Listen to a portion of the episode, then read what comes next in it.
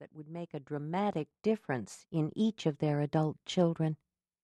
Even with baby Sarah's funeral planned for later in the week, he would focus his energy on the letters.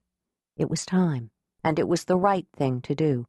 When he was finished, he would finally have closure, finally have walked through everything left of the woman he still so dearly loved. He would need that closure because of the decision he'd made an hour ago, the decision that one day very soon he would take the step he had been certain he would never take. He would ask Elaine Denning to be his wife. Dayne Matthews gripped the wooden railing of his back porch and stared out at the distant water. Even with the sorrow from earlier today, the sun sprayed a blanket of light across the surface of Lake Monroe.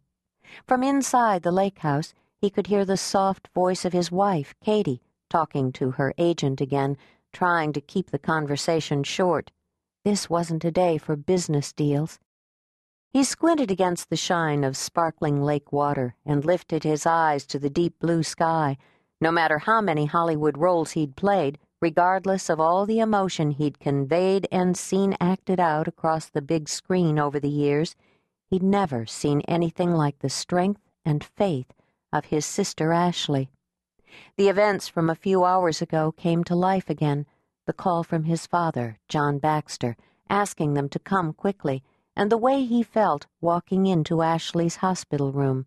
His family, Brooke, Kari Erin, Luke, and their spouses and children, the people he'd missed out on all his life until recently, filled every possible space, circling Ashley's bed. Of course, Ashley and Landon had known for months that their unborn baby girl wouldn't survive more than a few days. Anencephaly was merciless that way. The miracle everyone prayed for wasn't an unexplained healing, but rather what happened today in the few short hours of Sarah's life.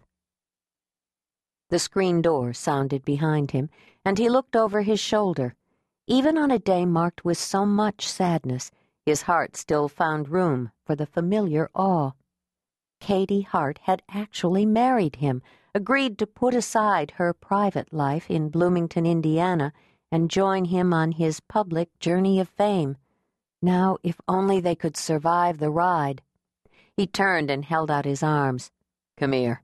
Her steps were slow, measured, her expression lost and distant as if the brief life and tender death of their niece Sarah had drained her. When she reached him, she eased her hands around his waist and laid her head on his shoulder. For a long time, the only sound was the cry of a lone hawk in a distant tree. Finally, Katie drew a shaky breath and stepped back so she could see his eyes. We can do it, right, Dayne? He let himself get lost in her touch, in the sweet caress of her voice. Do what? She sighed. Her expression held fear and determination in equal amounts.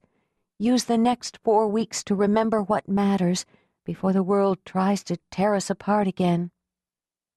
Four weeks. That's all the time they had to savor a semblance of normalcy in Bloomington, to enjoy their lake house and remember the reasons they'd fallen in love. Just four weeks. Frustration built in a hurry and took the edge off his good feelings. He set his jaw, and for a moment he looked past her to the hills beyond their home. What had he been thinking, encouraging her to star in a movie opposite him? As if that weren't enough fodder for the tabloids, in less than a month they faced the debut episode of the reality show based on their shared movie experience. Both the show and their upcoming movie had been moved from a January release to the upcoming fall debut. His agent had explained the schedule change best. Right now, no one's hotter than you two. The studios realize that. Everyone with a dime to make was counting on the conflicts between Dayne and Katie, racy headlines that during the filming had brought them to the breaking point. But that was before they returned home to Bloomington. Here, finding love was as natural as breathing. Amid the sprawling country fields and rolling hills and endless sky, love had returned like a summer breeze, washing over them and assuring them that everything would be okay. And how could it not, in the company of the Baxters?